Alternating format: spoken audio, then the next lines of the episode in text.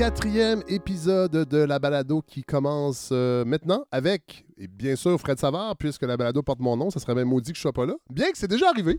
Et j'ai avec moi Godfrey Lorando et Hélène Faradji, On est là! En famille. les bons vieux piliers de la balado qui sont là. Euh, il reste plus beaucoup d'épisodes avant la fin de la saison 5, officiellement, parce qu'il va y avoir d'autres épisodes cet été. Ça va être des petites choses à gauche et à droite, mais tranquillement, pas vite, on se dirige euh, euh, euh, vers, vers les vacances. Est-ce que vous avez des vacances de prévues, les amis? Oh, rien de, rien de bien fou. Non? Petite, une petite semaine. Quelque part au Québec? Ou... Non, quelque part aux États-Unis. Ah oui? Dans l'État de New York. Ah. Car, secret pour tout le monde, les chalets sont beaucoup moins chers. Pour vrai? Ouais. Ah, je Et c'est pas faut aussi pas loin. C'est pas loin du tout. Même avec le taux de change. Même avec le taux de change. Eh ben, est-ce que, vous allez, Eh ouais. est-ce que vous allez voir euh, New York, New York? Non, je m'en vais dans l'État de New York Je suis jamais allé, moi. et euh, perdu dans la forêt. euh, Ah oui, c'est bien, quoi. bien, bien joué. On, on, on pense pas à aller dans le Hopper New York? Non. Et là, j'essaye, donc je vous dirai euh, Bravo, la prochaine saison. Sur si les le ancêtres de nos, nos, nos frères canadiens-français. Oui, entre autres. Voilà. C'est vrai, on l'a, su euh, Absolument. pas si. Et vous, Godefroy? Ben moi, non. Comment allez-vous? ben, Très bien, très, Oui. très, très, très bien. Ça va vraiment bien. Et puis, je, je- je- je- j'essaie d'organiser un voyage en vélo, là, quelque chose de simple. euh, Oui. Des destinations comme euh, Parc de la Yamaska, tu sais, Ben oui. euh, 80 km. Oui. Si mes enfants daignent me suivre, Oui. mais là, ils ont déjà 13 et 14 Oh ans, non, donc ils sont amplement assez vieux pour travailler. Oui. Donc, euh, Ah, c'est je- peut-être mieux de les mettre au travail. euh, C'est ce que j'ai Hein? lu en tout cas dans les journaux, puis euh, C'est c'est bien. ce qu'on m'a expliqué à gauche et à droite. On m'a dit Selon euh, les gens le qui- travail aide beaucoup. Selon les gens qui engagent les enfants, c'est une belle expérience. Ouais. Ça leur permet d'être de meilleurs travailleurs Oh oui. Ouais. pour plus tard.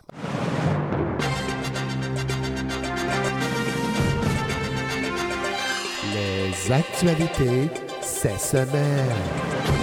Il n'y a pas grand-chose cette semaine. Euh, J'essaie de varier, mais c'est difficile avec ce gouvernement. Hein? mais là, il faut, faut revenir sur, euh, sur Pierre Fitzgibbon, qui a été blanchi. Ah, là, je bah pense oui. qu'on peut arrêter. Là. Ça Oui. fait six fois. Ça suffit. je, je pense qu'on n'y arrivera pas. Ça fait Ça- six fois ça- qu'il y a des enquêtes de la commissaire à l'éthique, puis ça va. Ben, Tout va bien. oui et non, elle a dit quand même qu'il faut faire attention, mais là, pour euh, le cas qui nous occupe, c'était bien sûr euh, cette belle partie de chasse à cour. Mais l'image nous Juste reste ça. au moins. Oui, C'est ça, qui, c'est ça Oui. que j'aime. avec ses amis barons du Ouais. 19e siècle, la commissaire a dit que ça allait, il n'était pas en- dans ses fonctions de ministre. Quand Ah, il a- bah oui. Bon, voilà. Quand il enlève son petit chapeau de ministre. En fait, en fait, on se rend compte qu'il est, il est rarement, rarement un ministre, Pierre Fitzgibbon. hein. C'est comme un, un PDG d'une entreprise qui s'appelle le ministère de l'économie, de l'innovation et de l'énergie. Mais c'est un peu comme ça. On, on le sent jamais rarement ministre. hein? Je suis passé notre appel, je vais retourner à cette chasse-là. Ma vie personnelle me regarde. Je pense souvent on donne beaucoup trop d'importance aux bien-pensants de l'industrie du commentariat, là, qui font des commentaires, ou l'opposition. Moi, je suis confiant. Quand je vois les gens, là, il n'y a pas de Alors, j'imagine que c'est moi, euh, en partie, la bien-pensance et l'industrie du commentariat. Ça me fait rire euh, de l'entendre dire que les gens qui le croisent euh, n'y voient pas de problème parce que j'imagine que, de par ses fonctions et son statut social, les gens qui le croisent, ben, ça doit être des gens un peu comme lui. Alors, évidemment, il n'y voit pas de problème. Euh, Puis, God, j'ai pensé à vous euh, cette, cette semaine parce que ben, il, il annonçait que peut-être qu'on allait avoir des barrages privés, des petites centrales électriques privées Mhm. euh, qui nous ramènent au bon vieux temps d'avant Hydro-Québec Oui. entre autres. Puis il a dit que lui, il aime ça. Puis il l'a dit dans toute sa candeur, euh, Jean Bonne, euh, dont il a le secret. Euh, il, il préfère le privé. Il trouve, Oui. que, il Ah, trouve ben. que c'est plus efficace que l'État. Oui, en fait, il a dit, dans sa définition même, Ouais. le privé est, en général, Plus efficient. plus, plus rentable que l'État. Ouais. Ben Et voilà. donc, euh, déjà, sa phrase n'est pas Mais rentable. il, a dit, il a dit efficient. Il n'a pas dit rentable. Efficient. Efficient. Ah. Vous avez Plus raison. efficace. Ouais. Efficace. Ouais. Cela dit, c'est drôle parce qu'au moment Donc, même. dans sa définition même. Ben oui. Ben non, Mais c'est pas vrai. non, ça. non, Il n'y a pas quelque chose qui est sorti en santé, justement, là, sur les remplacements de la hanche ou des genoux qui sont effectivement moins chers au public. Oui, tout à fait. Entre Bon, autres, Ça, ça, entre autres pas longtemps, là. pensez au merveilleux monde des téléphones cellulaires. Oh boy. Au Canada, Mhm. on se fait entuber avec le plus gros téléphone que vous avez jamais vu, le Radio Shack 1983. là. On nous l'enfonce par derrière. Oh oui. Et pourtant, il y a plusieurs compagnies de téléphone. Alors, sur le plan de, de- de- de- de- des coûts, là, c'est pas vrai. C'est pas vrai qu'on y gagne. L'essence, c'est la même chose. Là, on va nous dire, oui, c'est des taxes. Mais non. Moi, je le crois que, par contre, quand il dit « j'aime mieux le privé Ah, ben, ça moi, se j'aime peut. ça. Ça, oui. Je le trouve, pense je que- le trouve euh, vous avez dit, euh, candide. Mais cela, cela dit, au moment où il disait ça, j'étais en train de fermer mon compte de- de- d'entreprise chez la Banque nationale, puisque j'ai dû le changer d'institution financière parce qu'il n'était pas efficient. Ah. Fait qu'au moment même, j'ai eu le temps d'écouter sa déclaration plusieurs minutes parce que ça a pris à peu près une heure fermer un compte parce que le nouveau système informatique de la Banque nationale ne fonctionnait pas. La Banque nationale, j'ai dit à la madame, ça doit être frustrant de travailler pour une banque qui fait des milliards de profits et qui vous donne autant d'outils de marde. Elle est partie à rire. Et pourquoi j'ai dû changer? Parce que ça fait deux ans que je demande une carte de crédit d'entreprise pour mes petites dépenses, pour que ce soit plus simple, et j'ai jamais eu de réponse. On me dit pas pourquoi. C'est un c'est pris, c'est pogné dans les méandres. Et la dernière fois, j'ai même vu en personne quelqu'un qui s'appelle Jacques. Je ne dirai pas son nom de famille. Jacques, il m'a dit on s'occupe de tout, monsieur. Ça se peut pas que ce qui vous est arrivé. Inquiétez-vous pas. Dans dix jours, c'est réglé. Vous m'écrivez un courriel après notre rencontre d'aujourd'hui. Je, je fais une dernière vérification. Et ça, ça fait plus d'un an. J'ai jamais eu de nouvelles de ce gars-là par la suite. Et là, on m'a confié qu'il était plus là. Ah, Puis parti. là, j'ai dit, puis là, les dossiers sont en suspens, madame. Quand ces gens-là partent, je ne sais pas, monsieur. Je Ils ne sais pas. avec, peut-être. Je ne sais pas, monsieur. Alors, euh, et ça, c'est c'est le privé, entre autres. Évidemment, je ne suis pas contre le privé, mais ça me fait rire quand on dit que c'est, par définition, beaucoup plus efficient. Autre espace euh, d'efficience, je ne sais pas, vous l'avez pensé. Je pense que vous l'avez pas vu passer parce que ça, ça ne fait plus les manchettes. C'est les fameux espaces bleus. Vous vous rappelez ces espèces d'endroits que le gouvernement veut créer dans toutes les régions du Québec, souvent dans Ah, des oui. anciennes maisons patrimoniales, des espèces de musées de la fierté du Québec. Ouais, ouais. Mhm. Et là, on a appris cette semaine que l'évolution des coûts et des échéances estimées des espaces bleus, officiellement, là, c'est le réseau de musées de la fierté québécoise, ça a été annoncé en 2021, eh bien, ce n'est plus accessible au public. On ne peut plus avoir accès à l'évolution des coûts, à l'évolution des travaux. C'est la Société québécoise des infrastructures qui a statué que c'était terminé l'accès euh, au public, mais c'est pas grave parce que de toute façon, on le sait, la- le vrai vrai problème au Québec, c'est ça. Pour lutter contre le déclin du français, il faut agir maintenant. Maintenant, adverbe, au moment présent. Désormais, il faudra donc parler français pour être sélectionné comme immigrant économique au Québec. Parler, verbe, s'exprimer par la parole, communiquer. Parce que pour toujours, le Québec devrait se vivre en français. Vivre, verbe, être en vie, exister. Parce que notre langue, c'est aussi ce qui nous définit. Ah ouais. Oh mon Dieu, je suis triste, là. Ça, ça vient de sortir, cette pub-là. C'est vraiment. Je l'ai enregistré. euh, Triste, adjectif. Oui. Alors voilà, quand ça va pas bien à ce gouvernement, euh, on pitch une nouvelle pub pour Yep. dire qu'on fait des choses pour le français. Et là, c'est euh, particulièrement intéressant parce que cette semaine, le Devoir a fait un gros dossier là-dessus. Sur les tests de français, sur l'immigration, comment on, on- comment on réussit à avoir, avoir les, quali- les qualifications de français. Et c'est n'importe quoi. Ah oui, je l'ai peu. fait moi-même. Ah, ben oui, Bah mais- oui, je l'ai fait. C'est Bien vrai, sûr. mais ça fait longtemps. Ah ben c'était en 2012, quelque chose comme ça. Ah, parlez-nous de ça. Bah écoutez, vous avez d'abord un, un petit test de connaissances Ouais. que vous devez réviser avec un petit guide qu'on vous envoie qui n'est pas mis à jour depuis longtemps. Ouais. Donc c'est assez drôle. Et puis ensuite, euh, vous avez une petite discussion en français avec euh, un monsieur ou une madame. Ouais. Fait, euh, est-ce que vous comprenez ce que je dis euh, Tout ça. OK, OK. C'est à peu près ça. OK. Ouais. Puis les résultats, parce que là, ce Ah, qu'on. les résultats sont live là. OK, parce que là, ce qu'on a su cette semaine, je pense que ça a changé, Hélène, parce Oui, que ça là, le test, c'est un test qui a été conçu en France. Ok. oui. Et là, c'est le ministère de l'Immigration qui a rapatrié le fameux guichet unique qu'on a, euh, qu'on a annoncé cette semaine. Le gouvernement a dit on- on- là, on va avoir un guichet unique pour la francisation. Ils ont enlevé tous les pouvoirs que le ministère de l'Éducation avait, donc s'occuper. Je pense Mhm. que vous, ce test-là, en ouais. personne avec quelqu'un, c'est au ministère de l'Éducation qui ont l'expertise pour enseigner des connaissances à des gens.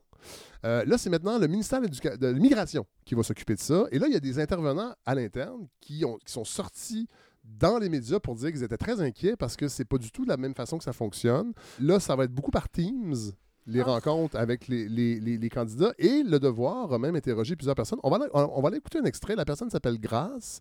Elle vient du Cameroun. Elle est ici depuis 2019 et Mhm. elle travaille pour nos fameux aînés. Vous vous rappelez, le François Legault, hein, Ah, comment... anges, Comment, oui, comment on avait une dette envers nos aînés, puis ce gouvernement-là voulait s'occuper de nos aînés parce que nos aînés ont bâti des choses, nos aînés, puis nos aînés qui sont morts comme des mouches pendant la, la- la pandémie, nos aînés. On va l'écouter euh, grâce.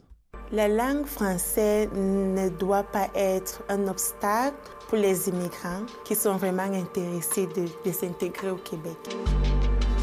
Je suis arrivée au Canada, au Québec, depuis 2019 et j'attends encore un autre permis de travail temporaire. Ça sera la quatrième. J'ai déjà composé le test français trois fois, mais sans succès. C'est un test divisé en deux. On a compréhension orale et expression orale. Comme je suis au Québec, je m'attendais à écouter comme euh, l'accent québécois, mais j'étais vraiment étonnée quand je me suis rendu compte que c'est l'accent français. Et quand même les résultats viennent, tu vois, ça vient de Paris. Pourquoi est-ce que euh, le Québec veut me euh, tester en français, mais ce n'est pas vraiment le français québécois. Je suis préposée aux bénéficiaires et je travaille avec les personnes âgées dans les résidences privées. Bon, la, vidéo est un peu plus longue. Je voulais qu'on l'entende parce que selon le gouvernement du Québec, elle n'est pas qualifiée. Mais ça n'a aucun sens. En fait, pour avoir sa résidence permanente. Mais ça n'a aucun sens. Ça n'a aucun sens. Et c'est fait en France. Imaginez, imaginez comment on a la clown. Si au moins c'était fait dans un espace bleu. Au, moins, au, lieu, d'à Paris. Mais ils sont pas prêts. On ne peut pas savoir pourquoi. Ah, c'est vrai. Mais c'est débile elle s'exprime parfaitement, cette femme. Mais là, on voit tout, puis je l'ai déjà dit ici, tout ce nationalisme de façade de ce gouvernement qui s'en, qui calisse du, vivre ensemble et du Québec, moi, je trouve, avec des trucs comme ça. Puis c'est tellement. Le, test est fait en France et c'est corrigé en France. Quel message vous envoyez? Ben c'est débile! C'est débile. Bon. Euh, je termine avec une petite nouvelle pour les voyageurs. Hélène, je sais pas, je pense pas que vous allez, euh, vous allez aller en voyage. Euh, vous savez qu'il y a eu. Là, peut-être ça va être réglé. Euh, quand les, auditeurs vont entendre euh, cet épisode-là, parce que, les, évidemment, il y, a des gens qui attendent un peu avant que ça sorte le samedi matin, mais euh, il y a de nombreux vols d'Air Canada qui ont mhm. été annulés partout au Canada. grosse panne informatique. Et là, j'ai des gens qui travaillent, j'ai des, en fait des auditeurs qui travaillent à Air Canada qui m'ont dit que c'est pas officiel, mais ça serait un employé qui aurait rentré dans le système un mot en français. Et ça fait imploser Erreur 404. tout le système.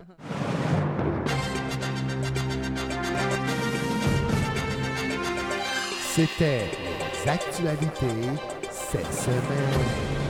Fais un gros effort pour euh, ramasser ça parce que, mon Dieu, je ne suis plus dans un mood de lire les actualités là, avec, avec le beau oh, temps et, je suis mentalement en vacances, officiellement. Mais pas vous, Hélène. Ben cette petite chemise en lin euh, tout à fait saillante. Toute saillante, mm-hmm. tout estivale. Le lin, c'est parfait quand il fait chaud. Absolument. Petit conseil vestimentaire pour commencer. Vous avez des nouvelles lunettes, euh, Hélène? Oui, oui. en lin également. En lin aussi. Très joli. Effectivement, c'est mes premières semaines avec lunettes. voilà. Bienvenue euh, dans le monde des personnes âgées. Voilà. J'en ai des pareils aussi. Je suis une personne âgée, mais c'est pas grave, c'est juste pour lire mon texte, oui, euh, pour que tout se passe bien. Donc voilà. Euh, vous le savez, Cannes vient de finir, puis je suis... J'ai beau vous avoir dit il y a quelques semaines que ça me passait dix pieds au-dessus de la tête. Ben, vous êtes calmé après. Hein. Oui, parce que ça reste un métronome de la vie cinéphile, évidemment. Puis là, j'ai eu le temps de me remettre, mais, mais tout de même, ce Cannes 2023, ben, ça m'a donné envie de vous parler d'autocritique. Ah, ça, ça, va être, euh, ça, ça va être intéressant. Ouais, je sais que c'est plus vraiment un mot à la mode. Hein, autocritique, on a évolué. Aujourd'hui, on appelle ça bienveillance avec soi-même. Mais ça veut dire un peu la même chose, c'est-à-dire cette capacité à se regarder en face à identifier, ce qui fait que parfois on tourne un peu carré.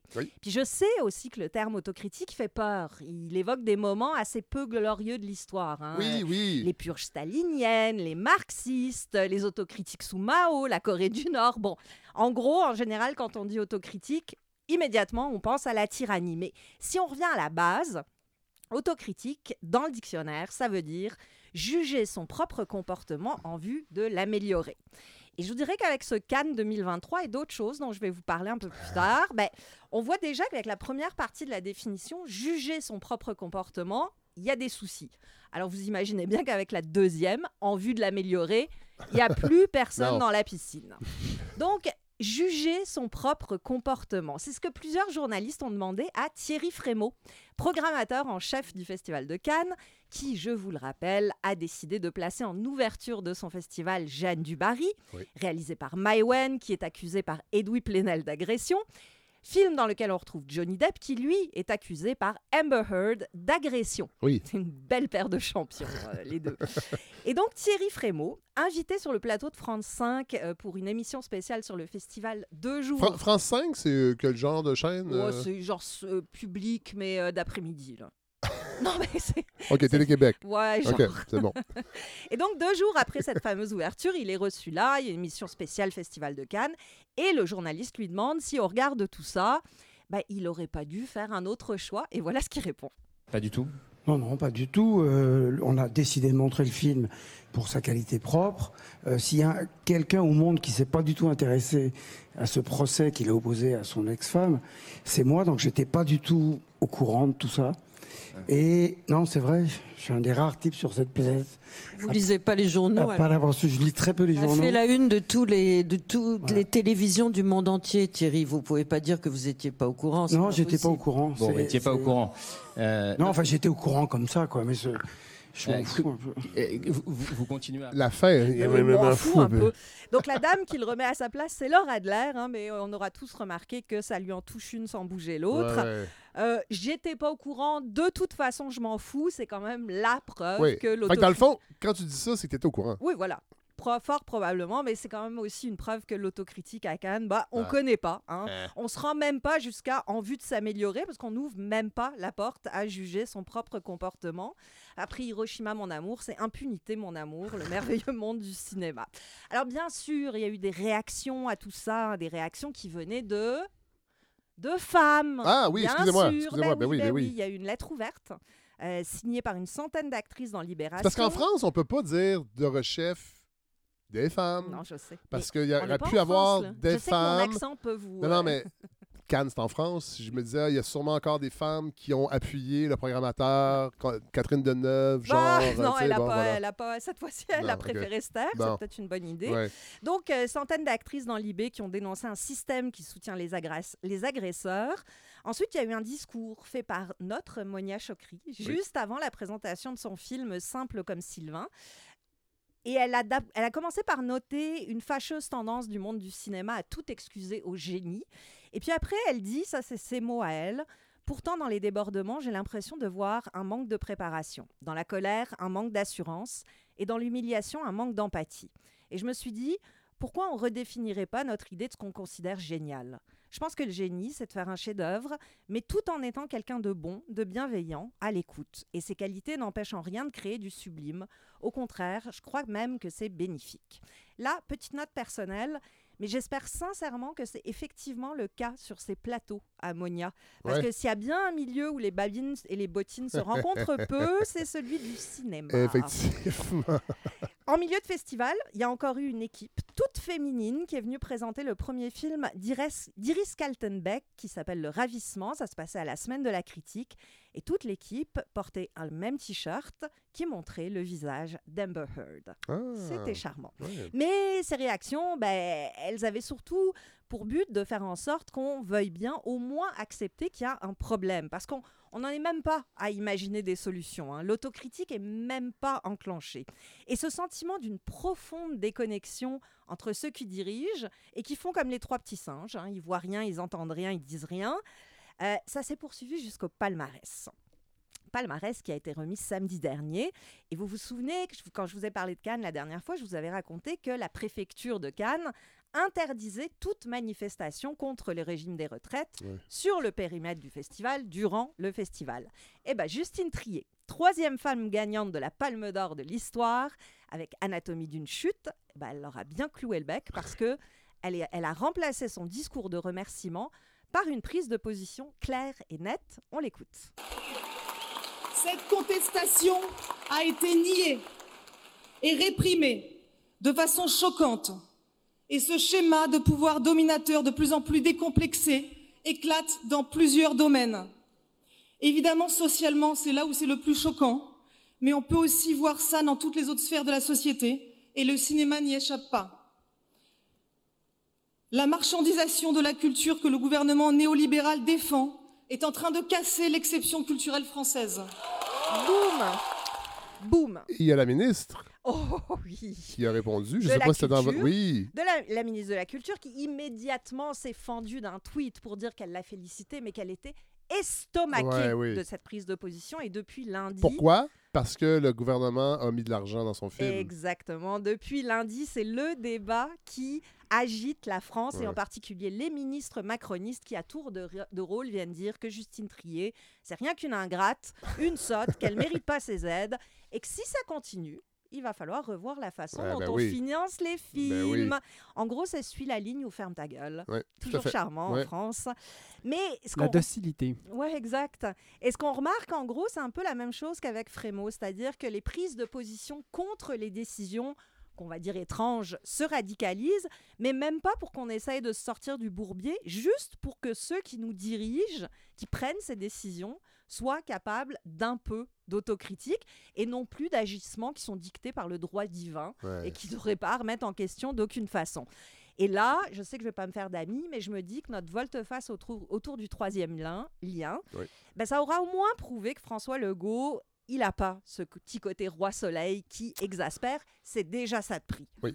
On est loin de la Oui. coupe aux lèvres, mais c'est déjà Ben, ça C'est de vrai. Il- ce gouvernement-là s'avance tellement rapidement qu'il est capable de reculer. Au moins. C'est ce que moi, c'est ce qu'on avait découvert pendant la pandémie. en Oui. fait. Des- on annonce des choses Oui, trop oui. rapides, ça se fait criti- c'est En fait, il suit la réaction de la population dans la plupart des cas. Oui, donc, oui. euh, Ouais, mais est-ce qu'on préfère l'autoritarisme qui dit non, toi, Non, non, tout à fait. toi ce que tu as à dire, ça Ouais. m'intéresse pas, puis si tu continues, je te donne plus d'argent. Je suis d'accord. Mais pas sûr. Mais ceci dit, au Québec aussi, on a de la misère avec l'autocritique. hein. Dans le cas de Cannes dont, euh, dont je parlais, bon, on parle d'un ou deux hommes qui sont incapables de remettre leurs actions et décisions en question. Mais là, on va parler d'une critique plus globale, qui Ah est oui. aussi de l'autocritique, parce que jusqu'à preuve du contraire, celui qui l'a faite, eh ben, il est bien québécois. Et cette autocritique, elle a ulcéré le critique Étienne Paré dans Le Devoir, Ouais. qui titrait ainsi sa critique de You're Gonna Rire 2, le nouveau spectacle de Sugar Sammy, l'incarnation du Québec Ah ouais, bashing. ah ouais. Avant même de plonger là-dedans, un petit mot sur les premiers mots de cette critique qui m'ont quand même scotché. Ça commence par ces quelques mots, sept ans après avoir quitté le Québec pour la France. Comme si poser ses valises ailleurs, ça vous enlevait automatiquement votre identité nationale. Ce qu'on entendait régulièrement dans les années 70 et 80 ici, Voilà. Euh, cette idée de si tu quittes le Québec, t'es plus vraiment. T'es plus on, vraiment on le dit québécois. pas, mais t'es c'est ça, t'es plus vraiment québécois. Ouais, c'est drôle parce que moi, tout le monde pense que je suis française encore. hein. Ben oui. Puis j'ai beau vivre ici, euh, Ouais. en tout cas. Ouais. Bref, tu vis ailleurs, t'as plus le droit de parler de ton pays d'origine. C'est charmant. Mais ce qui fâche ici le, le critique, c'est que le spectacle que je n'ai pas vu hein, semble plus se moquer du Québec que du Canada, alors que le show est bilingue et qu'il est, euh, il est décrit comme ayant comme ambition de réconcilier les deux solitudes. Encore une fois, j'ai pas vu, mais des quelques extraits Ouais, que j'ai écoutés, je l'ai trouvé assez teigneux avec tout le monde. Ouais. Sugar Sammy, on va écouter la bande-annonce. Moi, c'est sûr que je vais être dans la marde pour ce show-là, c'est sûr. Mais moi, ça fait dix ans que je magasine une mise en demeure au Québec, j'ai rien reçu. Like angles, where the anglophones at? Angles. With the angles, the front row? Uh, all the angles are all in the front row. Comme c'est supposé de l'être. On a réussi. Oh mon Dieu, qu'est-ce qui se passe? Un show québécois avec des vraies blagues. Voilà, les anglos, les franco, Oui, oui. tout le monde en prend pour son grade, mais Oui. bon, ça a fâché quand même le devoir qui a dû se dire voilà un humoriste qui se fait du capital sur le dos des Québécois. Mais moi, surtout, ce que ça me dit, c'est qu'on on semble parfaitement incapable de juste ouvrir la porte à l'autocritique, dont j'aimerais quand même rappeler qu'elle est la meilleure amie de l'autodérision. Tout à fait. Faut, faut quand même s'en souvenir. Tout Et forcément, avec tout ça, moi, je me suis demandé, est-ce qu'on est capable collectivement d'autocritique? Je ne sais pas ailleurs, mais je pense qu'en France et au Québec, pas tant. Pas tant, parce que les réactions ne sont peut-être pas les mêmes, mais le résultat l'est. En France, c'est oui, mais euh, je m'en fous des erreurs que je fais. Peut-être que c'est parce que c'est une société où la critique appartient au fonctionnement social. Elle est partout, tout le temps. Donc peut-être que à force d'être aussi euh, développée, Ouais. on finit par plus l'entendre. Alors qu'au Québec, on vient de le dire, la critique a beaucoup moins de place.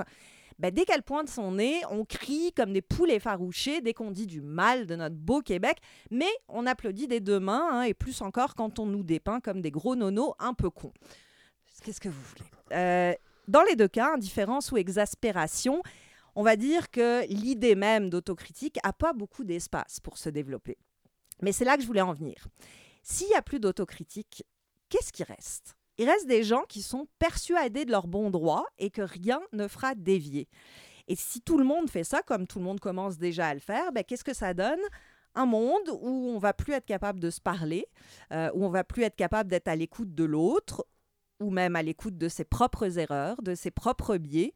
Et ça va surtout donner une collection d'individualités incapables de se remettre en question. C'est-à-dire une armada de petits monstres qui vont avoir comme slogan Oui, mais moi j'ai le doigt. ah oui, petit bonhomme, tu as le doigt. Mais je te conseille quand même d'aller relire tes classiques, et en particulier Plutarque. Ah. Je vais finir là-dessus. Petite citation de philosophie pour finir l'année. Rien n'est plus aisé que de blâmer le voisin, mais cette critique est stérile et vaine si elle ne nous sert pas à corriger en nous et à prévenir des fautes du même acabit. Ah, on finit avec Plutarque. Euh, bravo, Hélène. Bah, merci. Euh, je vais rajouter une autre fin à votre chronique parce que j'ai isolé un autre extrait de Sugar Sammy qui va, qui va, qui va être une pièce à conviction. Comme quoi, il ne fait pas, contrairement à ce qu'on prétend devoir, Québec bashing. du Québec bashing. Comment vous appelez? Marwan, ouais, ok, d'origine Moyen-Orient? Tunisien, ouais, man. ouais. Et qu'est-ce que tu fais dans la vie, Marwan? Des calculs, ok. De quoi Distance entre avion et édifice, quoi? Qu'est-ce que tu Des calculs comme quoi, man? T'es ingénieur, ok. T'aurais-tu juste. Tu fais peur aux Blancs, man? Tu sais que la CAQ va créer une nouvelle loi pour que tu sois plus ingénieur. Voici la loi 23. Les musulmans plus le droit de faire de calcul.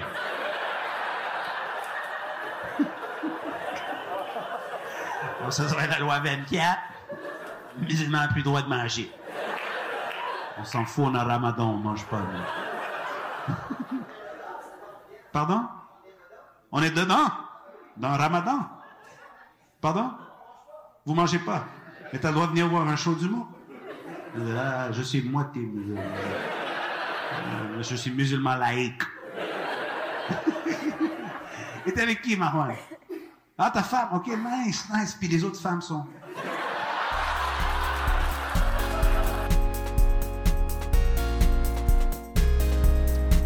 Et voilà! Faites des blagues Sur tout le monde. islamophobes. Oh mon Dieu. C'est dégueulasse. Il est J'ai jamais vif. vu un show. Il est euh, vif quand même, le coca. Ben oui, ben oui. C'est la cocaïne. Euh, quand je parle, ben non, c'est blague, c'est blague. Vous êtes vif, vous aussi. Oui, mais c'est pas, c'est le café. Ouais. C'est la caféine. Fred, euh, Ben oui! euh, je, l'avais préparé une chronique, je, je l'entamais.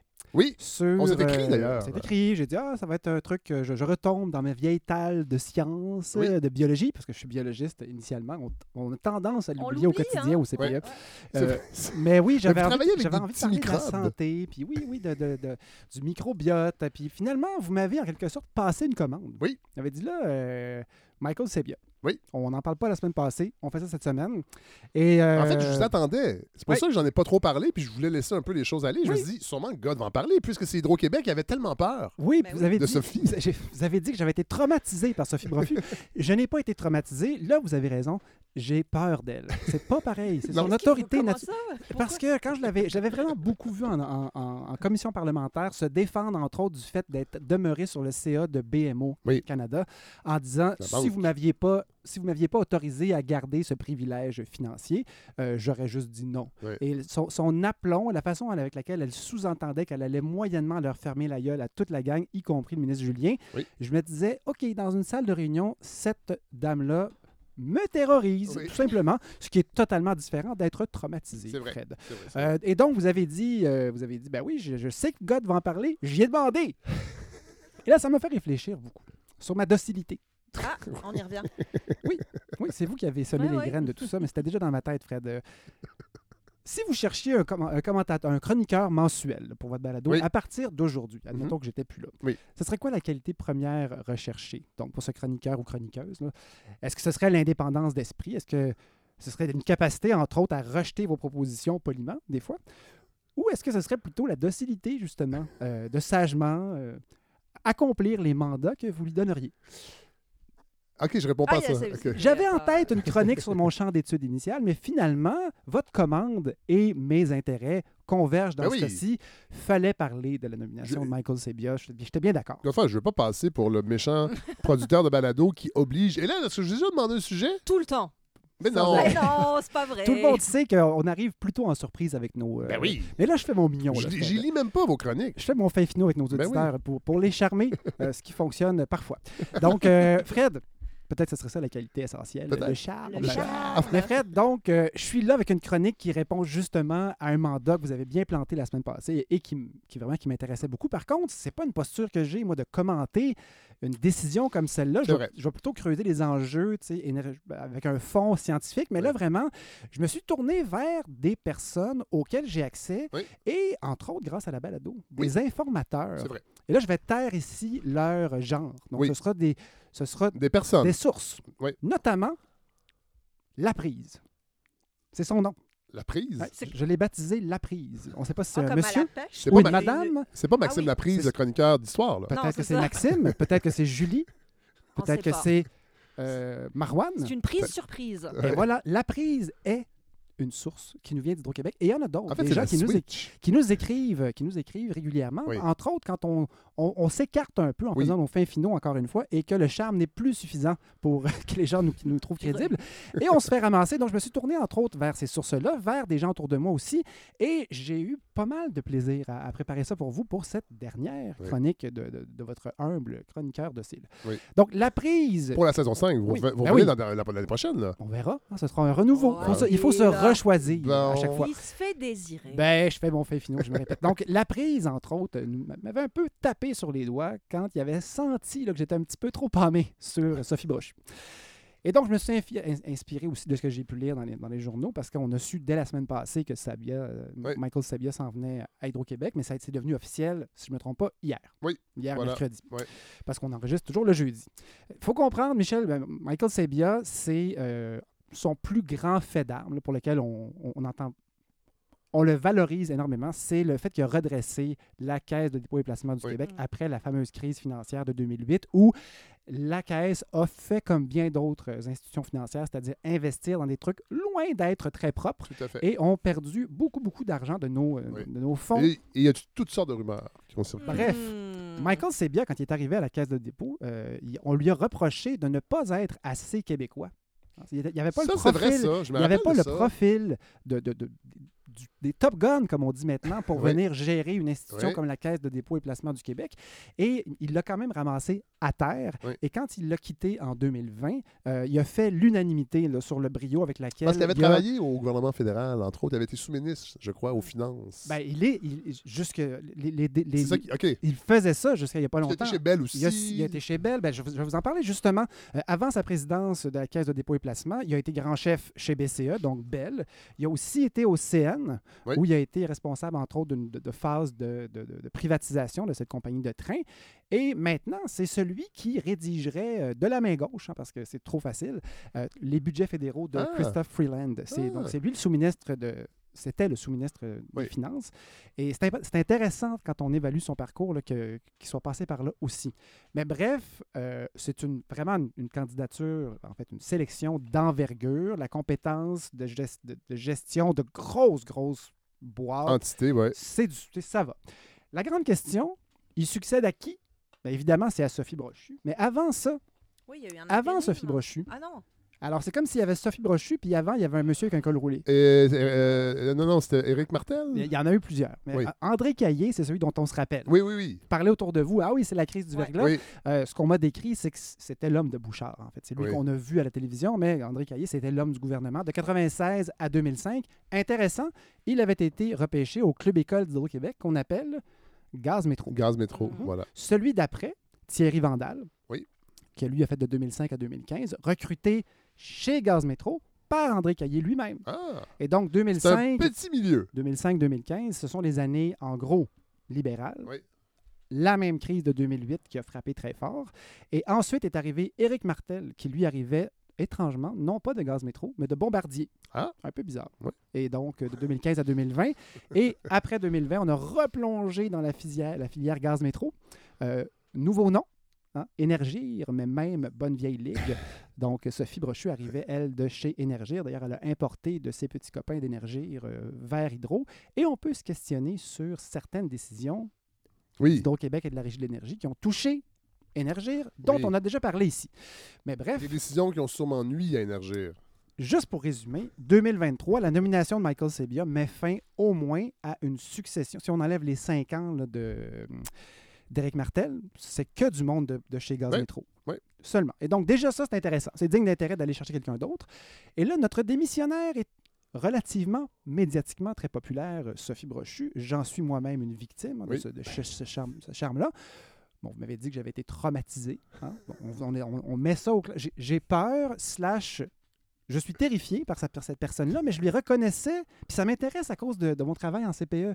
Il y a des gens en CPE qui vont se faire grimper dessus par des classes d'enfants. On en parlait avec Mathieu Bellil. C'est Oui. pas facile Mhm. gérer une classe, même des tout petits. Mm. Mais l'autorité naturelle, c'est une chose qui existe. Et ça, je reconnaissais ça à la présence de cette femme-là Mais dans c'est pas- une C'est salle. pas terrifiant? Mais non, j'exagère. Ah. J'exagère, mais oui, non, c'est c'est un peu terrifiant. Dans son cas, elle, quand je C'est l'ai vue en- avec les petites joues rouges, là, euh, moi, ça me faisait peur. Si je l'avais eu en face de moi et que j'avais dû argumenter avec cette personne, je, j'aurais, je serais parti. je serais juste parti. Euh, autorité naturelle qui nous donnait l'impression qu'elle était capable de tenir tête à son actionnaire unique, Oui. le gouvernement du Québec. Ce qui nous faisait en quelque part plaisir. On aimait l'idée. Puis elle avait une vision aussi. Ben, je me suis inscrit comme cheerleader officiel, semi-terrifié de cette dame brochue, mais je suivais un peu le courant de pensée selon lequel on était content de voir, bon, d'avoir l'impression de Oui, voir un ça. PDG avec une personnalité, on peut dire une vision peut-être, mais qui semblait surtout avoir saisi l'importance de tenir tête au moins en apparence au gouvernement. Et puis son message qu'on a tous compris, c'était attention, il ne faut pas vendre de façon irréfléchie ou promettre de façon irréfléchie nos précieux kilowattheures dont on va manquer seulement parce qu'on est pressé de- d'amener le pion financièrement à l'Ontario. Tout à fait. Et Ce euh, grand projet de société de ce gouvernement. Exactement, c'est ce que j'avais en tête en écrivant ça. Mais tant nos informateurs et informatrices à l'intérieur d'Hydro-Québec que les gens à qui j'ai discuté là, pour euh, monter cette chronique-là semblent fascinés, voire aberrés par le capital de sympathie qu'a su entretenir Ah ouais, hein? celle qui disait Appelez-moi Sophie. Tant chez Énergir que chez Gaz Métro Ah que ouais, chez ouais. Hydro-Québec. On m'a même parlé de, personnes qui ont vécu l'expérience d'avoir des, des réparateurs de Gaz Métro qui sont venus. Et puis quand on leur demandait, puis euh, Sophie Brochu, eux autres aussi l'aimaient. Ah, Près du monde, Sophie. ça, c'est le fun. Tutoie- on leur- elle demandait à tout le monde de la tutoyer. Et donc, c'est quelqu'un qui- Alors qu'on se vous voit ici. c'est quelqu'un Oh oui. qui, c'est quelqu'un qui créait, tout comme vous. Malgré l'absence de tutoiement, Oui. l'adulation. Oh. Et donc, elle savait créer de l'adulation. C'est des commentaires que j'ai entendus. Et c'est un atout important pour manipuler ou en tout cas contrôler un bateau aussi gros qu'Hydro-Québec. euh, Si on veut espérer que ça suive les orientations, les visions de ce capitaine-là. Donc, quiconque va succéder, on sait c'est qui, mais à cette PDG-là, a des croûtes à manger au moins sur l'aspect leadership intérieur de l'entreprise. Donc, est-ce que Michael Sebia aura ce charme? Appelez-moi Michel. Ça reste à, on, Ça on reste à verra. voir. Il faudrait qu'il reste lui-même aussi. Il faut qu'il garde son style. Oui, yes, oui. En y réfléchissant après, parce que je me suis senti, ben, pas berné, mais un peu innocent quand quelqu'un d'Hydro nous écrit pour nous dire Hey, hey, hey, wow, Calmez-vous. Sophie Brochu faisait pas l'unanimité. Ouais. Elle a eu des, des, des bons one-liners. Elle Ouais. a su impacter le- les médias, euh, gosser son actionnaire unique, euh, peut-être un peu, peut-être au moins en apparence. Ouais. Mais qu'est-ce qui reste finalement, à mes yeux, à moi, c'est qu'elle avait ce potentiel de convaincre une partie des Québécois de- d'enjeux importants. Et une fois que la population est convaincue, ben là, elle peut éventuellement influencer Ouais. le gouvernement qui lui-même gouverne au sondage. Ouais. Fait que je me disais, c'est intéressant. A posteriori, je me dis d'avoir cette personne-là, peut-être un peu populiste, ou en Ouais. tout cas qui savait, mais elle passait un message. Puis là, ben, après, ça, oh, tout le monde a compris qu'il ne fallait pas brader nos ressources financières, alors que peut-être que deux euh, ressources énergétiques, pardon, Ouais. alors que quelques mois avant, on aurait peut-être dit Go, Fitzgibbon, vas-y, va nous en chercher les industries, vas-y, on est derrière toi, Ouais. on veut dépasser.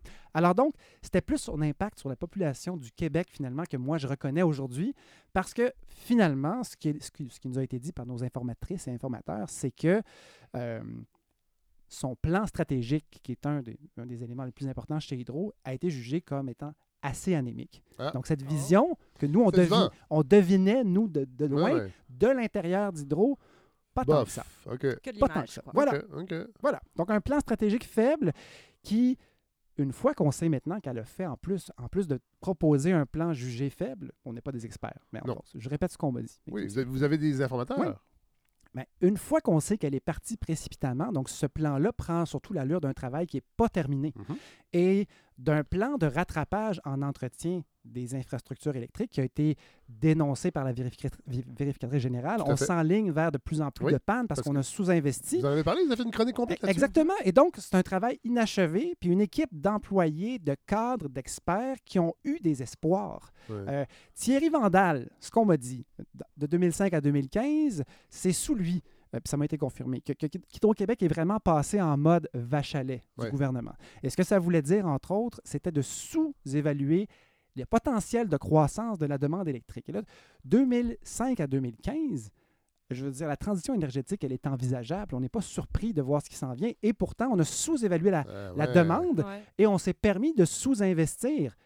Pourquoi? Pour générer davantage de dividendes à l'actionnaire principal. Ce sont, je vous rappelle, les années d'austérité. Donc, c'est important d'aller chercher de l'argent. Sous lui, donc, la société d'État a vraiment pris ce virage vache à lait. Et j'ai entendu des mots pas très gentils à Oh. propos des compétences de ce monsieur Vandal, Ah que je ne répéterai pas, que je, répète- je répéterai pas. Non. Mais semble-t-il que plus ça avançait, plus c'était quelqu'un qui était plutôt méprisé à l'interne. Donc, Ah. peu de compétences. À l'arrivée d'Éric Martel, de Sophie Brochu ensuite, ensuite, il y a vraiment eu des espoirs. Oui. Des espoirs Mhm. qu'on passe à autre chose et que là, on recommence à investir, qu'on recommence à investir, entre autres, en économie d'énergie, parce que les enjeux, il y a du monde à hydro qui sont allumés sur ce qui s'en vient depuis des années et c'est pas ce qu'on voyait. Et avant tout, Brochu, ce sont des espoirs déçus chez Ouais, Hydro-Québec. Et ça, ça, j'aurais. On, on s'imagine pas ce que ça peut représenter. Michael Sebia maintenant. Juste si on fait un tour des journaux, parce que finalement, c'est lui qui arrive. Intelligent. Travaillant. C'est la moindre des choses. C'est déjà pas mal. C'est déjà pas pire. Rude négociateur. C'est Oui. ce qu'on nous a dit. Créatif. Ah. Un talent pour organiser les montages financiers. euh, c'est ce qu'il a fait avec la, la caisse de dépôt, de choisir des investissements peut-être un peu moins rocambolesques et plus fiables. Chez Bell, entre autres, lui, s'est recentré sur, plutôt que de développer Bell comme un, un multi-réseau, il s'est recentré sur la, la nature même de la compagnie. Je ne sais Oui, pas exactement ce que ça veut dire. Pas offrir de service à la de clientèle. ne pas répondre au téléphone aux clients, exactement. Mais ça va Ça être marche très, bien, ça. ces aspects de négociation et de Ouais. retour aux sources devraient être très, très utiles pour.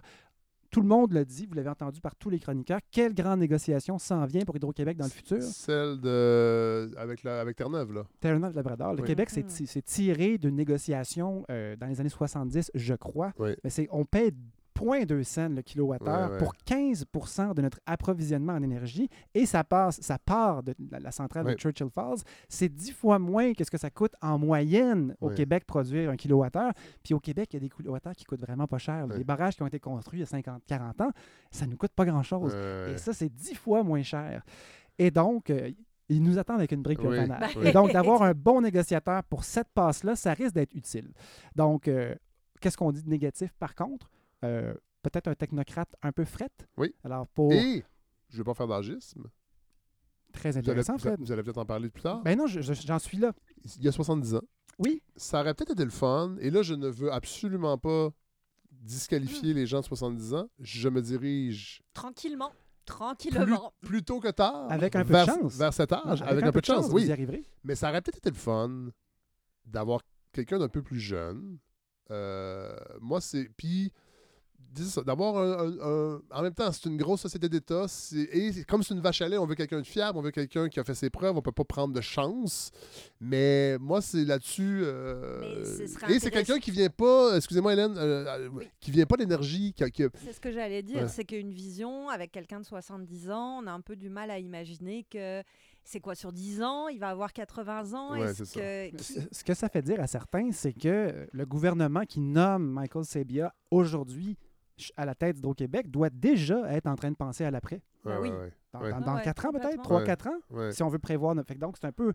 euh, On n'est pas dans la vision. Non. Et puis c'est justement ça que l'équipe d'Hydro-Québec aspire à voir ouais, chez son ouais. chef. Philippe Léger du Journal de Québec soulignait, lui, que ça l'énerve que la, la fonction publique ne soit plus un réservoir Ouais. de ces grands chefs d'entreprise. On va, on va chercher ce qu'on disait tantôt, des top guns, Ouais. euh, parce que le bon monde se trouve au privé. hein. Ouais. C'est un peu ça qu'il dit. Et donc, euh, lui, ce qu'il dit, c'est que le, Canada, le Québec et même le Canada est bien petit sur le plan des affaires. Donc, Ouais. lui, Léger écrit Legault, Sabia, Fitzgibbon, Dubé. On peut s'imaginer, il ne dit pas comme ça, mais beaucoup de scénarios impliquant un ascenseur qui revient Ben oui. euh, et qui implique des gens qu'on connaît, On n'a pas qui ont choix travaillé ailleurs. de penser à ça. Et voilà. Et donc, il y a aussi des craintes, vous l'avez nommé. euh, Christian Dubé qui était à la Caisse de dépôt aussi avant, c'est ça. Tout à fait. Ça, finit par être un boys club. Ouais. Disons-le, là. C'est ça, dans tout ce, que, tout ce dont vous parlez, là, Ouais. on n'a pas mentionné le fait que Sophie Brochus, c'est quand même la seule Ouais. femme dans l'eau. là. Ouais. Et euh, oui, mais en même temps, c'est la dernière qui a suscité un peu de- d'adhésion. Ben Tout à ouais. fait. Et donc, euh, elle est partie. Elle est partie. Grande question. Pourquoi est-elle partie? Ah oui, ben, Ben, ça. Ça, c'est une question que j'ai j'ai essayé d'a- j'ai Oui. essayé d'aller Ben chercher oui, des ben réponses. oui. Et euh, ce que ces personnes-là me disaient, c'est ça va être vraiment dur de le savoir. Puis même si elle répondait aux questions en entrevue, on n'aurait sans doute pas la réalité. Ben non. La vérité. Non, non. Euh, J'irai pas ouvrir cette porte-là. C'est un peu compliqué. C'est un beau euh, lapsus. Qu'est-ce que j'ai dit? Vous avez dit réalité. Ah, en Au effet. lieu de vérité. Oui. Mais dans, ce- il y a différentes dans ce cas-là, il y a différentes Oui, oui, oui. réalités. Oui. Euh, on exprime une crainte aussi, euh, parce que ça pourrait être quelqu'un, Pierre-Olivier Pinault, entre autres, euh, qu'on connaît bien ici, lui disait que c'est quelqu'un qui va sans doute faire avancer l'agenda privé au sein même de la société d'État. C'est ça. Puis là, je citais Fitzgibbon hier ap- après-midi. Moi, j'aime le privé. Le privé est plus efficient que l'État en général. Oui. J'aime ça comme phrase. Oui. C'est une réalité que, en général, souvent, c'est pas mal de même. Ben, c'est- Oui. Par définition, euh, pourquoi je pense à un jambon? en ce moment? Oui. C'est comme, c'est- c'est- je l'ai Parce comme vu dans son jambon- emballage. Godefroy, En parce qu'un jambon, un jambon, sur le plan de la saveur, Ouais. c'est efficient. Ouais. C'est vrai, C'est vrai. C'est vrai. C'est Sur le plan des protéines. qu'un vrai Dans, jambon, dans le cochon, tout est bon. Oui, c'est efficient. mais il faut euh, mettre du colorant. faut mettre du colorant parce que sinon, c'est gris. Ouais, c'est Puis on, puis on le prend pas vrai, dans on- l'étalage. On ne le regarde pas. Non, c'est vrai. Donc, ça prend, ça prend de, de- du sel aussi, beaucoup, Oui, beaucoup de sel. oui. Euh, Jean-Pierre Finet, qui est analyste au regroupement des organismes environnementaux en énergie, qu'on voit relativement souvent commenter, là, au même titre que Pierre-Olivier Pinault, euh, soulignait que dans son passage au CN, Sebia a été un agent de privatisation. Oui. Et donc, euh, ce qui a été nommé aussi, qui, qui moi, me m'accroche un peu, c'est on sait bien, là, je cite euh, Jean-Pierre Finet, euh, qui était cité lui-même par Radio-Canada. Donc, on sait bien qu'on considère différentes avenues de libéralisation du marché de l'électricité au Québec permettre des ententes entre un fournisseur et un acheteur sans nécessairement respecter le monopole de distribution d'Hydro-Québec. Et ça, évidemment, on peut avoir peur du spectre de la privatisation. Moi, c'est quelque chose qui m'inquiète, à Ben la oui. base. À la base. Surtout avec un quelqu'un qui est aussi candide que, que Fitzgibbon. Euh, par contre, il y a une chose importante que j'ai, appris en lisant un peu sur Hydro-Québec et sur ce qui s'en vient. La production décentralisée. Avant, ça voulait dire une mini-centrale sur une petite rivière ou une centrale thermique. Maintenant, ce que ça peut vouloir dire, c'est un IGA qui se construit des panneaux solaires et qui, à un certain moment de la journée, a de l'énergie à vendre et donc pourrait s'entendre avec son voisin sans passer pour Hydro-Québec. Et donc. Il faut accepter un peu de discussion sur la libéralisation de la vente d'électricité au Québec, parce qu'en plus, les capacités de stock- stockage qui n'existaient pas maintenant existent. On n'est pas en train de dire qu'on va privatiser la romaine ou une ligne haute Non. tension qui nous relie à la baie Sauf, James. sauf que, mais oui, sauf que, je sais pas si c'est dans votre chronique parce que je ne l'ai pas lu d'avance, sauf qu'il y a énormément de petites rivières qui peuvent avoir un potentiel. Ouais. Si on laisse l'entreprise privée le faire, on sait très bien, parce qu'on a un historique au Québec, qu'il n'y aura pas de réglementation, qu'il n'y aura pas d'inspection, puis que ça va être le free-for-all. Et il y a eu déjà des inquiétudes, je crois, avec le rapport Doyon qui est sorti à la fin des années 90 sur les centrales privées. Et c'était déjà une inquiétude qu'il n'y avait pas de supervision environnementale de la part de l'État. Euh, un élément qui a été souligné, vous l'avez dit, c'était que c'est pas du tout quelqu'un qui arrive du milieu d'énergie. Oui. Et même Fitzgibbon avait dit un peu avant, ça va nous prendre quelqu'un qui connaît l'énergie. Et donc, euh, pourtant, on n'est pas allé dans cette direction-là du tout. Ce que nos amis chez Hydro-Québec nous ont dit, c'est, et puis pas juste eux autres, c'est que c'est pas très grave finalement. On Bon. peut s'entourer d'experts. Oui. Hydro-Québec en a beaucoup des experts. Ben oui. Et donc, euh, c'est peut-être pas l'argument le plus fort, là, surtout s'il est là seulement pour quelques années. Euh, ce qui va être vraiment intéressant, c'est ses compétences et son inventivité financière, parce que là, ce qui s'en vient, c'est des investissements d'à peu près 20 milliards dans les prochaines années en entretien, pas seulement en développement. Et si on veut pas que tout ça s'en aille directement dans nos tarifs, Oui. euh, si on veut que les Québécois puissent continuer à économiser un peu, quoique il va falloir que, les taux, que, les- que les- que le prix de l'énergie monte aussi. Mais bref, Mais ça, monte déjà. ça va prendre des montages financiers Non, mais ça monte déjà, Godefroy. ça monte, mais on reste, J'ai des- l'impression- on reste des non. grands, grands gaspilleurs d'énergie. Oui, ça, ça, ça se peut. Mais il y a plusieurs leviers qu'on peut activer pour régler ça. Mais être gaspilleur, c'est peut-être aussi un parc immobilier qui, est- qui a été mal construit. Mhm. Je pense pas que les gens sont inconscients. mais les, les tarifs augmentent. Et moi, je pense qu'il y aurait une chronique à faire éventuellement pour la saison 6 sur cette idée qu'on paye pas cher, parce que je pense qu'on la répète depuis 30 ans, Mhm. qu'on paye pas cher, qu'on paye pas cher. Et pourtant, il y a des augmentations. Puis vous le savez, ça a été déréglementé. Vous avez fait une chronique là-dessus. Tout à fait. Par rapport à l'inflation. Fait que, tu sais, puis là, ça serait facile. À force de dire que ça paye pas, ça- ça- on paye pas cher, peut-être que le gouvernement va avoir le, le- le beau jeu de dire, ben regardez, ça fait, ça, on paye pas cher, hein, mais là, il va falloir payer un peu plus cher. Mais on- je trouve qu'on paye, on commence à... Plusieurs personnes disent que Sabia est peut-être celui qui va euh, faire changer le tarif hydroélectrique en fonction de leur Ouais, un peu Mm, ouais. l'ubérisation des tarifs. ouais, on, a ouais. des, on a maintenant Tarifica- des... Tarification dynamique, qu'on Oui, dit. dynamique, C'est beaucoup mieux. Oui. Euh, c'est plein, un, un truc intéressant. Oui. Euh, Puis ça, ça, je ne l'aurais pas pu le nommer moi-même avec le- les connaissances limitées que j'ai dans le milieu. C'est que il y a eu deux plans stratégiques. là. Le dernier dont j'ai parlé tantôt qui était anémique supposément, mais il y en a eu un autre avant. Les deux sont relativement récents. Les deux ne tiennent même pas compte en réalité des grandes transformations énergétiques liées au climat et à Ouais. l'électrification. Et donc, c'est des plans qui ont été lar- largués par le départ de Sophie Brochu. Ouais. Donc, Sabia va falloir qu'il en fasse un autre. Ouais. Et si c'est pas lui non plus qui reste pendant une longue période, ben, on a des bonnes chances que le prochain plan stratégique va avoir beaucoup de difficultés à être implanté. Et là, encore une fois, on cherche la vision. Comment est-ce qu'il va pouvoir avoir une vision si la personne qui est là pour l'implanter ne reste pas?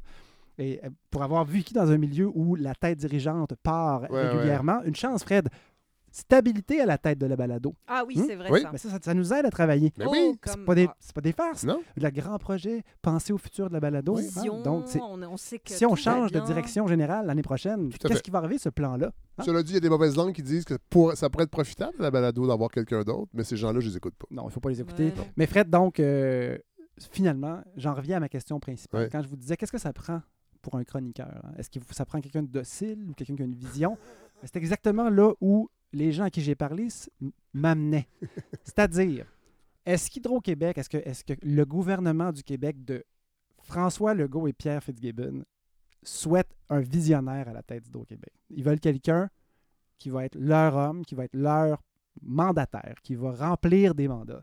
Et en ce sens-là, Sebia, c'est peut-être parfait pour eux Ouais, autres. ouais, ouais, ouais. C'est quelqu'un quand même de compétent. Ah oui, oui. Et juste pour, pour, tu sais, pour illustrer, il a quand même signé ou co-signé avec Mme Freeland un, un- un budget canadien déficitaire de 43 milliards Ouais.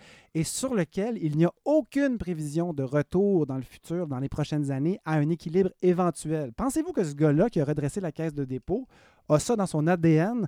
de faire un, un- un- de signer Ouais. un budget déficitaire comme ça? Ouais. Non. Ce que ça veut dire, c'est qu'il est capable de remplir des mandats qui peut-être lui puent au nez ou, que, ou que ses principes, il n'y en a pas besoin au quotidien. Ouais.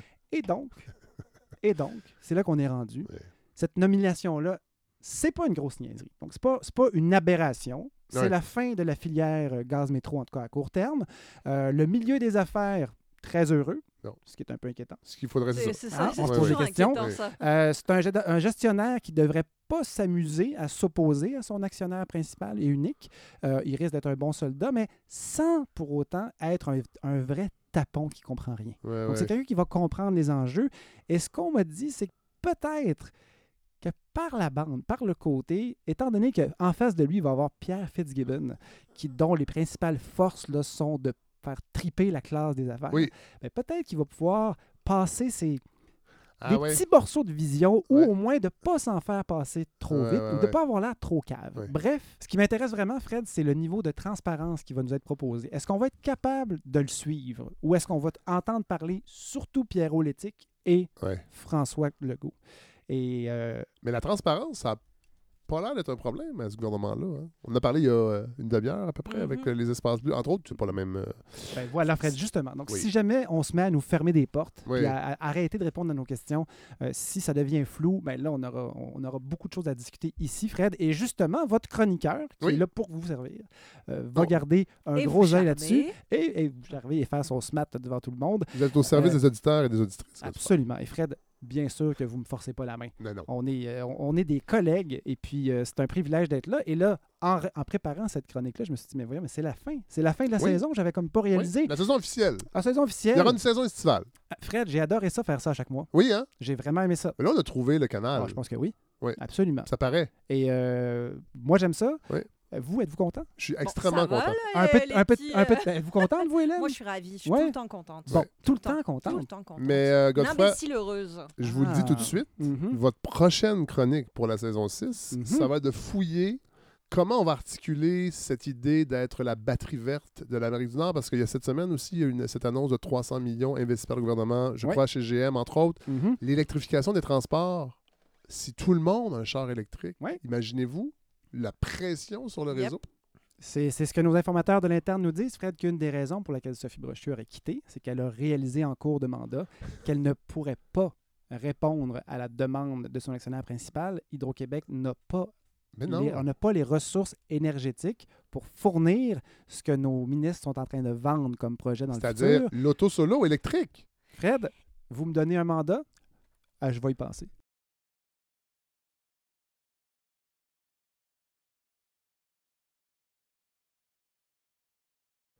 Alors, euh, merci à Godefroy Lorando et Hélène Faradji pour euh, ce, gros segment de la balado, l'essentiel euh, de cet épisode-ci. Vraiment, c'était la dernière fois qu'on les a entendus pour la saison 5. On va les retrouver à la saison 6. Vraiment, toujours un plaisir de faire de la balado avec ces gens-là. Message d'intérêt public, c'est rare que je fais ça, mais je, vais le faire parce qu'il y a des besoins. C'est vraiment rare que je fais ça. Euh, je vous parle des cyclistes, les cyclistes solidaires. Et là, je salue un auditeur, Jolin, qui m'a le premier écrit à ce sujet-là, qui m'a demandé si ça me tentait de donner un peu de temps pour euh, une organisation. Parce que je pense sur Twitter, je parlais de ma remorque que j'avais achetée pour, euh, le Petit Miville, pour l'amener à la garderie, tout ça. Puis il m'écrit, il me disait, ta remorque, est-ce que tu serais capable d'amener des, des- des boîtes ou des trucs dedans? Je dis, ben non, c'est vraiment fait pour, euh, pour mettre euh, un, bébé. Puis il m'a dit, ah, ben OK, ça pourrait fitter quand même. Et là, il me parle des cyclistes solidaires, qui est une, une, OBNL, qui regroupe donc des cyclistes volontaires et qui fait des livraisons de paniers d'aide alimentaire fournis par différents organismes communautaires auprès de populations en situation de précarité. Ça fait quelques semaines que je m'implique, très peu. euh, en fait, c'est même à peine deux heures par semaine, mais c'est suffisant si plusieurs personnes le font. Et c'est pour ça que je lance un appel à la communauté de la balado, particulièrement celle de Montréal et de Laval, euh, parce que donc, euh, c'est possible de faire des livraisons à Montréal et à Laval. Ça fonctionne par quartier. Il y a un site Internet super bien fait. Vous vous inscrivez, puis après ça, chaque semaine, vous choisissez la période de la journée où vous pouvez faire vos livraisons. On vous indique où vous rendre et euh, on vous donne les boîtes que vous allez porter dans un périmètre quand même très éloigné du point de chute. Euh, on parle donc des quartiers Annecy, Quartier-Ville, Chaumédé, Mercier, Hochelaga-Maisonneuve, Plateau-Mont-Royal, Rosemont, Petite-Patrie, Ville-Marie, Villeray, Saint-Michel, Parc Extension. Pas besoin d'être très, très équipé.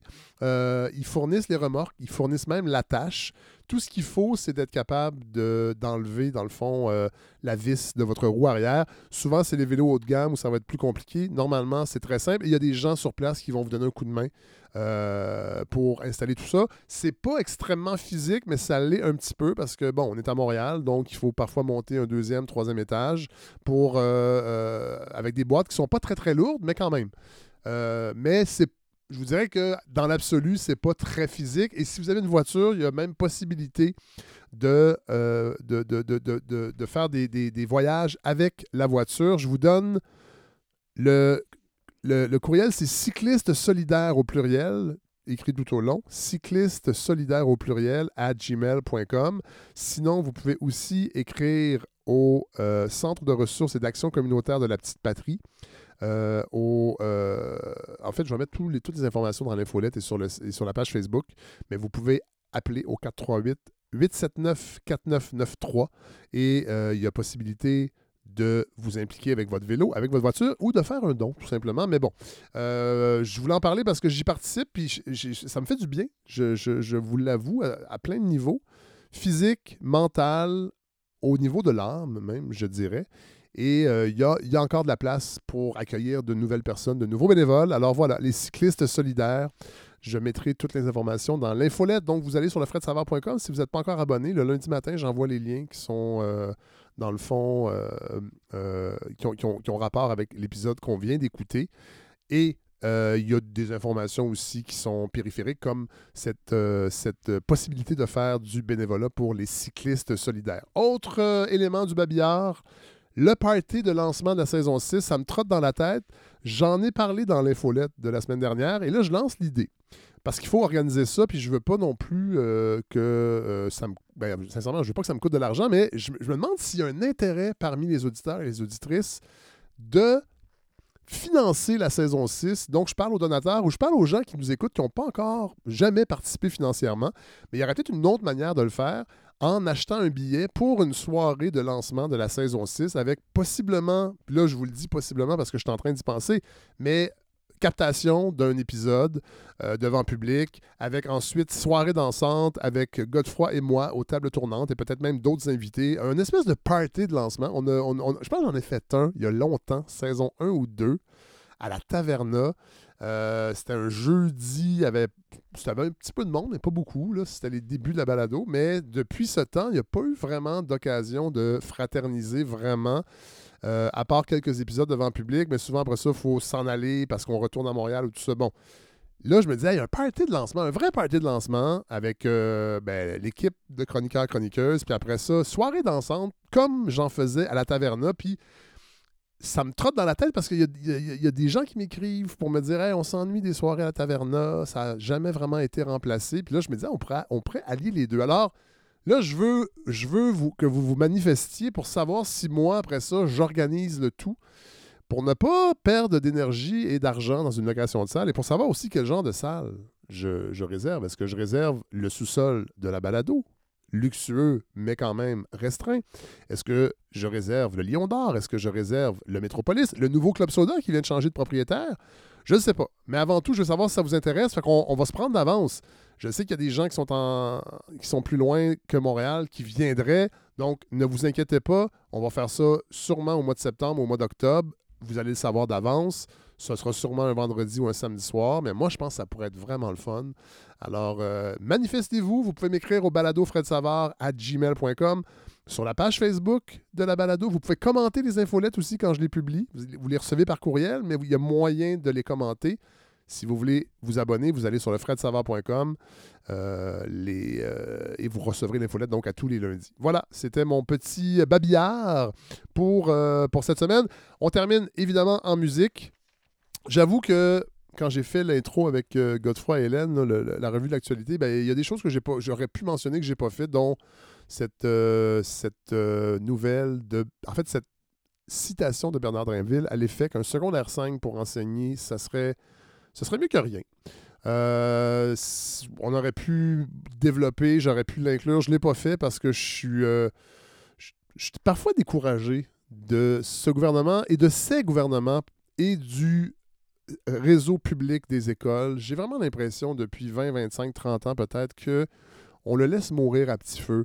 On le sait qu'il y a un, réseau parallèle d'écoles privées qui n'est pas touché par, par, tout ce qui se passe. Puis dans le fond, on ne l'avoue pas euh, publiquement que ça ne nous intéresse pas. Un réseau public qui est euh, performant, pas qui est performant, qui remplit sa mission.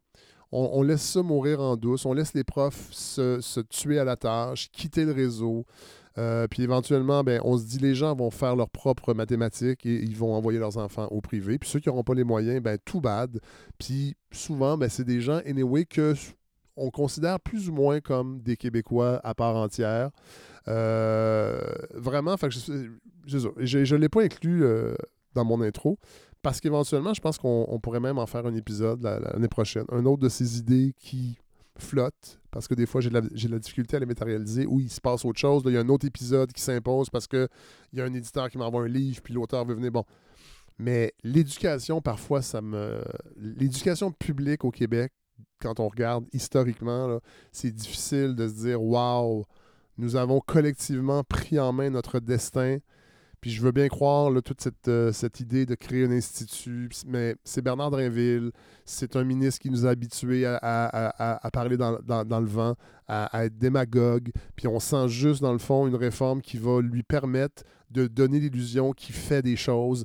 Ah, je- regardez, j'ai dégommé un directeur incompétent dans une école de Sainte-Rose, mais que dans, dans le fond, on fait rien pour que l'éducation soit une valeurs québécoises accessibles à tout le monde. Alors, euh, voilà, j'en ai pas parlé, mais je vais dédier la prochaine chanson qui terminera l'épisode à tous ces ministres et je, de tout parti confondu qui, qui entretiennent un culte de leur propre personne. C'est euh, un peu crowbar comme, euh, comme chanson, comme lien, parce que dans le fond, je, j'ai- je suis tombé sur le vinyle de Living Color, ce groupe new-yorkais de la fin des années 80.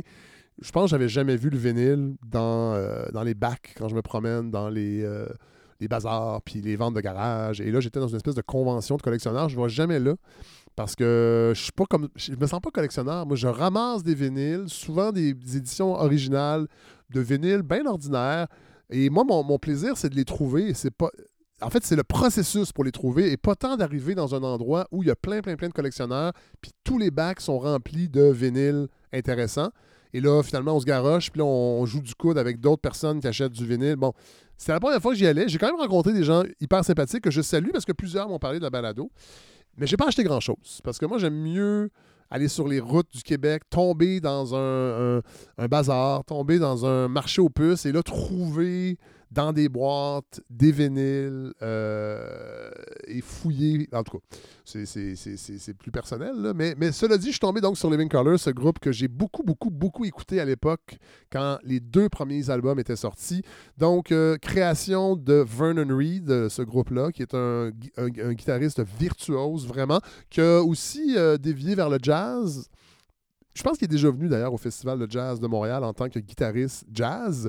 Euh, le chanteur Corey Glover, il y avait le batteur Will Calhoun, le bassiste euh, Muzz Skilling qui a été remplacé en 92. Euh, J'ai pas suivi toute leur carrière depuis, mais je sais que les deux premiers albums, je les ai beaucoup, beaucoup écoutés. Et là, je tombe sur ce vinyle-là, qui est un peu magané, la pochette entre autres, mais je l'achète et j'ai eu vraiment beaucoup, beaucoup de plaisir à réécouter. Euh, Ça m'a plongé dans euh, la fin des années 80, début 90. Une chanson que vous connaissez peut-être.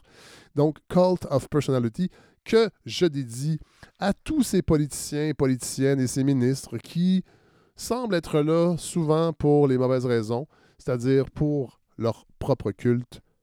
Bonne semaine tout le monde.